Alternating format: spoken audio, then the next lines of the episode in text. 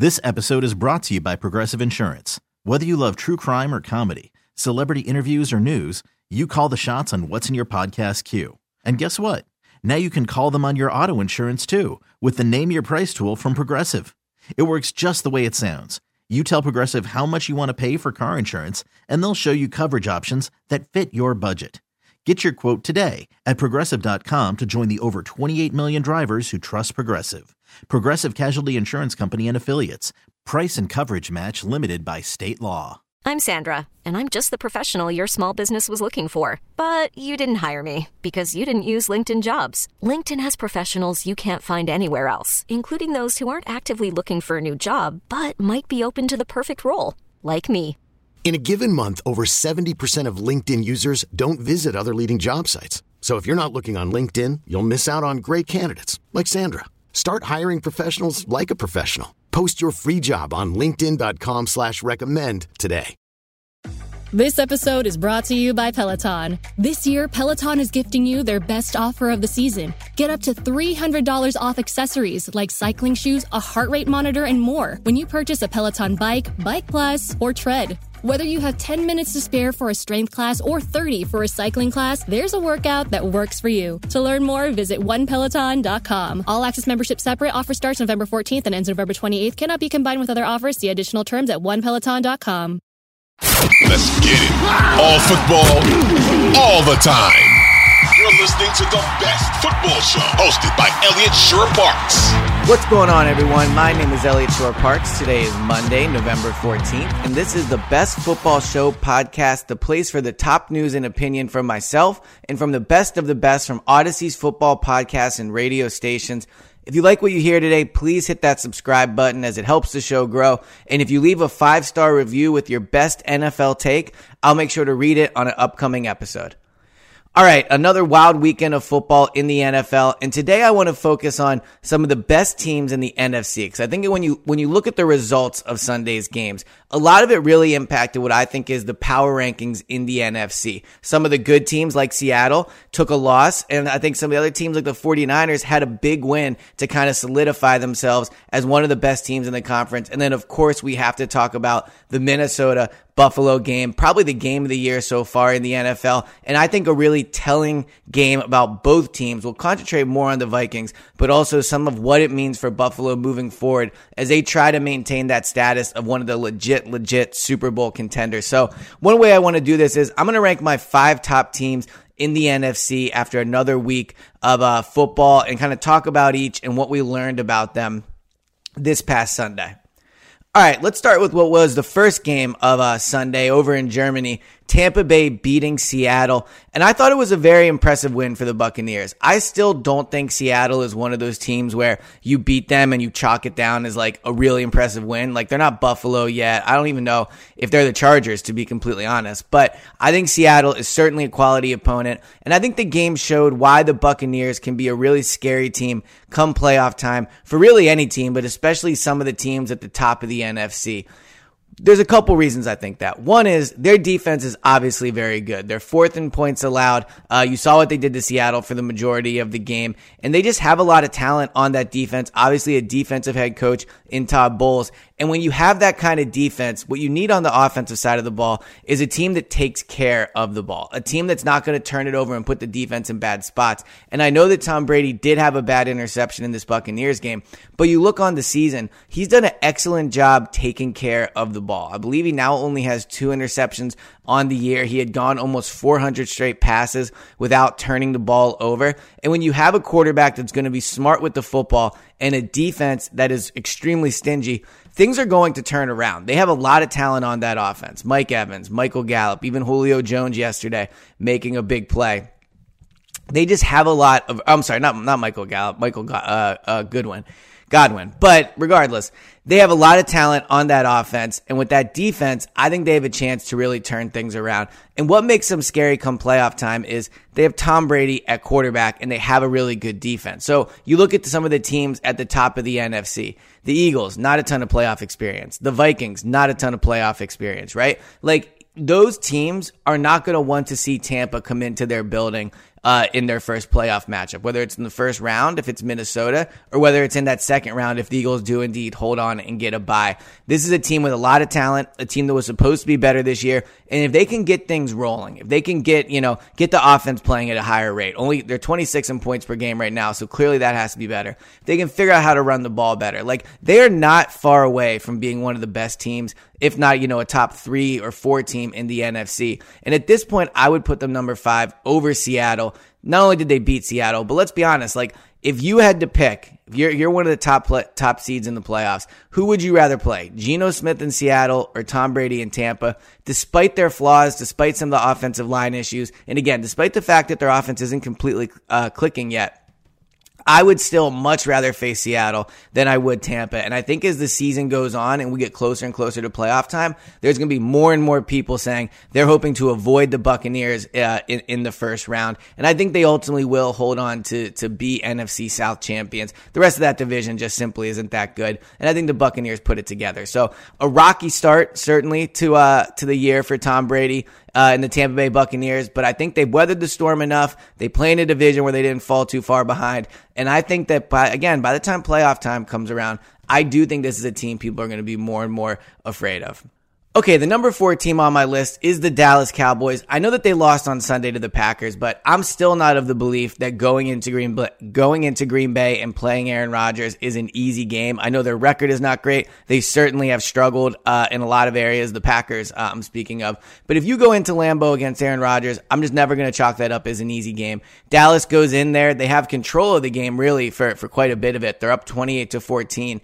But as Dallas is known to do, they let Aaron Rodgers come back into it, and then in overtime, uh, Aaron Rodgers with the game-winning field goal drive. So a disappointing loss for the Cowboys. But I think that in a lot of ways, this kind of showed um, kind of how high Dallas's ceiling is. We all know how good the defense is. Certainly was not great yesterday, but they're still, even after giving up uh, all those points on Sunday, they're still six in points allowed. I still think they have a very quality defense. Um, a few weeks ago, I ranked them as a number one defense in the NFL.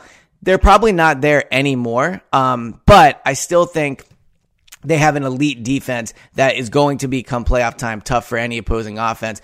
But I think what you sh- what, what you saw in that game yesterday was their offense still has some potential. Early on in the year, Dallas really uh, struggled to score. Obviously, that was partially because of Cooper Rush, but you saw yesterday what they were able to do, what CeeDee Lamb was able to do.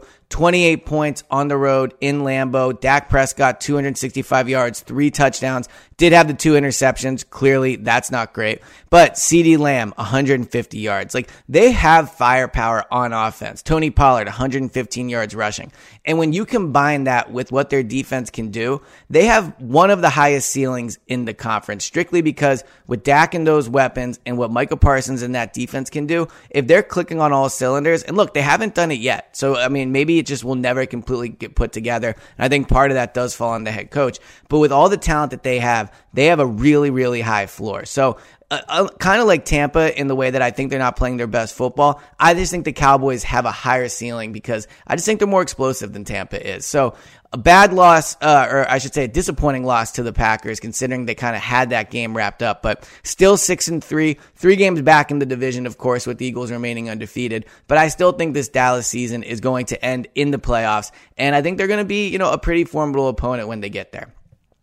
All right, the number three team for me, San Francisco 49ers. They win on Sunday night uh, against the Chargers. Justin Herbert, really bad interception at the end of the game. The 49ers defense comes up, gets the stop when they need it. Uh, they win the game 22 to 16. You look at what they did on offense. Jimmy Garoppolo, 240 yards passing. Uh, Christian McCaffrey, only 38 yards on the ground, but then he added another 39 through the air. So the, the 49ers remain kind of an interesting team to me because on one hand you look and you go they really do struggle to score. Despite the weapons that they have on offense they're 18th in points per game. Um, and you, it should be better than that when you think about christian mccaffrey brandon aiyuk uh, deebo samuel george kittle. I mean deebo samuel and george kittle combined for 45 yards receiving on sunday night. They have to get the ball more than that. I mean kittle only had two targets deebo samuel six. They combined for three catches. They have a lot of talent it's just not really being put together. Now, I think part of that obviously falls on the quarterback. Jimmy Garoppolo is the kind of quarterback that you would think in this offense would play better. He has pieces around him, obviously a great head coach in Kyle Shanahan. You would think he'd be getting the ball to his receivers and making more plays. Hasn't really come together yet for them, but the, the win on Sunday night is why I still think they're a top three team in the NFC they just know how to win games. You look at the big games Garoppolo and Kyle Shanahan have won together. You look at even the win on Sunday night. They did not play their best football on offense. They really didn't play their best football in general. Still come away with the win. They're five and four on the season. And I think the combination of the defense with the fact that despite, you know, Jimmy Garoppolo not an outstanding game on Sunday night, has won in the playoffs. Shanahan has won in the playoffs. All the talent that they have on offense. It's not going to take a lot for them, uh, you know, to have a big game on offense. Now there is some good defenses in the NFC and we'll get into that with Minnesota and, and the Eagles. And we already discussed the Cowboys.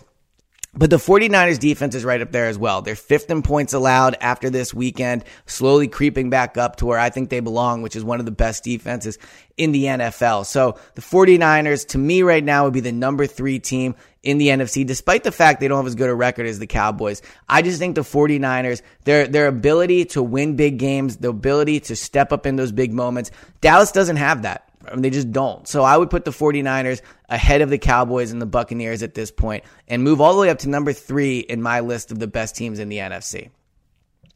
All right, number two, and it's probably one of the more interesting teams in the entire league, regardless of conference the Minnesota Vikings. The Minnesota Vikings go into Buffalo. They beat the Bills in what is really, like I said at the beginning of the pod, probably the best game in the NFL so far this season. Just huge play after huge play. The Justin Jefferson one-handed catch, probably the best catch I've ever seen in a regular season game, if not just in any game in, in my whole kind of time watching football. You think of the one-handed catch, the, the uh, David Tyree catch in the Super Bowl. You think of the Odell catch. I've always thought Alshon Jeffery's catch in the Super Bowl for a touchdown was a great catch, but this one really was on another level. To pull that in with the one hand, to get his hand on it, pull it away from the defender, come down with it, fourth and 18, like – that's a special, special play. And obviously, we know Justin Jefferson is a special player. 10 catches, 193 yards, one touchdown. Really could have been two. He was, you know, very short uh, on catching what would have been the game winning field goal. I'm sorry, game winning touchdown. But this Minnesota team, they now move to eight and one. I think there's at this point a few like quality, quality wins where you say, okay, you can really, you know, be impressed by that. Going into Kansas City, quality win. Beating Buffalo, quality win. Obviously, no one's beaten the Eagles yet, but when someone does, that will be a really quality win. So the Minnesota Vikings have only lost one game. Their loss was to the Eagles, who are probably the best team in, uh, you know, you'll see, certainly in the NFC, arguably the NFL. And now they go into Buffalo and they beat the Bills. I've said before on this pod, I think the the Vikings are not giving enough credit. I don't think the head coach is given enough credit. I don't think some of their defensive players are given enough credit. I don't even think Kirk Cousins gets enough credit. Like you look at his numbers yesterday, 357 yards, one touchdown. He did have the two interceptions, but he made some big time throws in that game, like big time throws. And Kirk Cousins is such an interesting case because on one hand, I think he's viewed as like the definition of average, right? Like some days he'll have great games, other games he'll throw you out of it. But then you look at some of the big wins he's had in his career. He came into Philadelphia, I believe it was 2015 or 2014, won the division on the road in Philadelphia. He's gone into New Orleans and won a playoff game. That's never easy to do. Now he goes into Buffalo. He beats the Bills. Like he has some really, really quality wins on his resume. And to go out and really Josh Allen, it's just, it really made it, it it means that the Minnesota Vikings are now officially one of the best teams in the NFL. I think at this point, you're just being intentionally ignorant by not including them when you talk about them. They have an elite defense. The defense at this point that is not coming off of their best game. You look at some of the games they've had this year, holding the Dolphins to 16 points, holding the Packers in week one to seven points, and coming up with big plays late in that game to help the, uh, to help the Vikings come away with the win. Of course, they came away with the interception in the end zone. But then their offense is really, really good too. So when you combine the defense that has shown it can make big plays at big times, has a pretty good pass rush, and then an offense that with Justin Jefferson really has been unstoppable all year, besides when he faced the number one team in the NFC, the Eagles. The Vikings have put together a resume where they absolutely belong in the discussion as a bet, one of the best teams in the NFL. And when you combine the fact that Kirk Cousins has won some big games, like they're not uh, they are not going to be an easy out in the playoffs. So Minnesota eight and one, continuing to earn respect, I think, amongst everyone in the NFL, and that win over Buffalo cements their place as one of the best teams in the entire league. All right, number one, they did not play yet. They play Monday night versus Washington, but they've built themselves enough of a cushion that even if they were to lose on Monday night, and I don't think they will, the Philadelphia Eagles remain the number one team in the NFC. They're second in points per game, third in points allowed, the only team in the NFC that's in the top five of both of those categories. Obviously, the only one in the top three of both as well. And I still think now, even with that, even with Buffalo's loss, I still think it's the, you know, the Chiefs, Bills, Eagles as those top three teams. But the Eagles, the question now is, can Minnesota catch them, right? Can Minnesota become the team that wins that number one seed in the NFC? If the Eagles were to lose on Monday night, they'd be tied with the Vikings. But of course, they have that tiebreaker, having beaten them back in uh, week two on Monday night. So comparing the Eagles and Vikings is interesting. Obviously, having beaten the Vikings, I think Eagles fans will say, well, they're clearly better. I think the Vikings are playing much better than they were back in week two. I don't, I'm not saying that they would beat the Eagles, but I think saying, oh, the Eagles beat them, so they're definitely better. The Vikings have improved. The Vikings are playing at a really high level right now. And I'd be interested to see if the Eagles went into Buffalo, how they would do there. It was snowing. It was a tough game. Like, that's a big, big, big boy win for the Vikings. And I don't know if the Eagles are there yet. So I still think the Eagles are the best team in the NFC. I think Jalen is probably playing better than Kirk Cousins is. I mean, you look at the obviously the Vikings offense, the Eagles are still scoring more points. The Eagles probably still have more firepower on their offense. The defense as good as Minnesota's has been at times, the Eagles defense is way better. The amount of turnovers they create, third in points allowed. I mean, the Eagles are a better team than Minnesota. But if you would have told me back in week two that come, you know, week 10 or 11, we'd be debating, you know, who's going to be the top team in the NFC, Minnesota or the Eagles, I would have been surprised by that. So credit for the Vikings for holding on and keeping it close in the NFC. And the pressure remains on the Eagles. I mean, obviously we'll talk on Tuesday, but the Eagles have to win on Monday night. Like you would have thought that if the Eagles were 8 0 after their first 8 games, they would have quite a quite a nice little cushion in the NFC, but not only do they not have it in the NFC, they don't even have it in their own division. So pressure remains on the Eagles to win. I think Monday night is a really good chance for them to come out national audience and show why they belong in that discussion as the best team in the entire NFL. And I'll be interested to see how they respond to it. But right now, I still think they hold on to that top seed in the NFC simply because the great job they do taking care of the ball, the great job that they do uh, taking the ball away. I mean, it's kind of what separates them to a certain extent from Buffalo and the way how reckless Josh Allen can be with the quarterback. But so yeah, I would still put the Eagles at number one, and my top five teams would be fifth Buccaneers, fourth Cowboys, third 49ers, number two Vikings, and number one still heading into Monday night is the Philadelphia Eagles.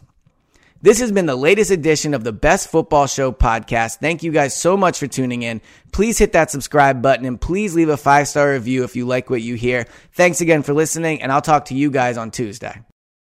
This episode is brought to you by Progressive Insurance. Whether you love true crime or comedy, celebrity interviews or news, you call the shots on what's in your podcast queue. And guess what? Now you can call them on your auto insurance too with the Name Your Price tool from Progressive. It works just the way it sounds you tell Progressive how much you want to pay for car insurance, and they'll show you coverage options that fit your budget. Get your quote today at progressive.com to join the over 28 million drivers who trust Progressive. Progressive Casualty Insurance Company and Affiliates. Price and coverage match limited by state law. Odyssey is giving you a chance to win a trip to London to see Taylor Swift at the Eras Tour. It's Tay in the UK. Hey, it's Taylor. Just download the free Odyssey app, log in and listen to a participating station for a minimum of 60 minutes to get your daily entry. And you could win a chance to fly off to London with three friends and see Taylor. I can't wait to see you at the Eras Tour in London. For more, go to odyssey.com slash Taylor. Tay in the UK. on the Odyssey app. Thanks to Republic Records. This is a national contest.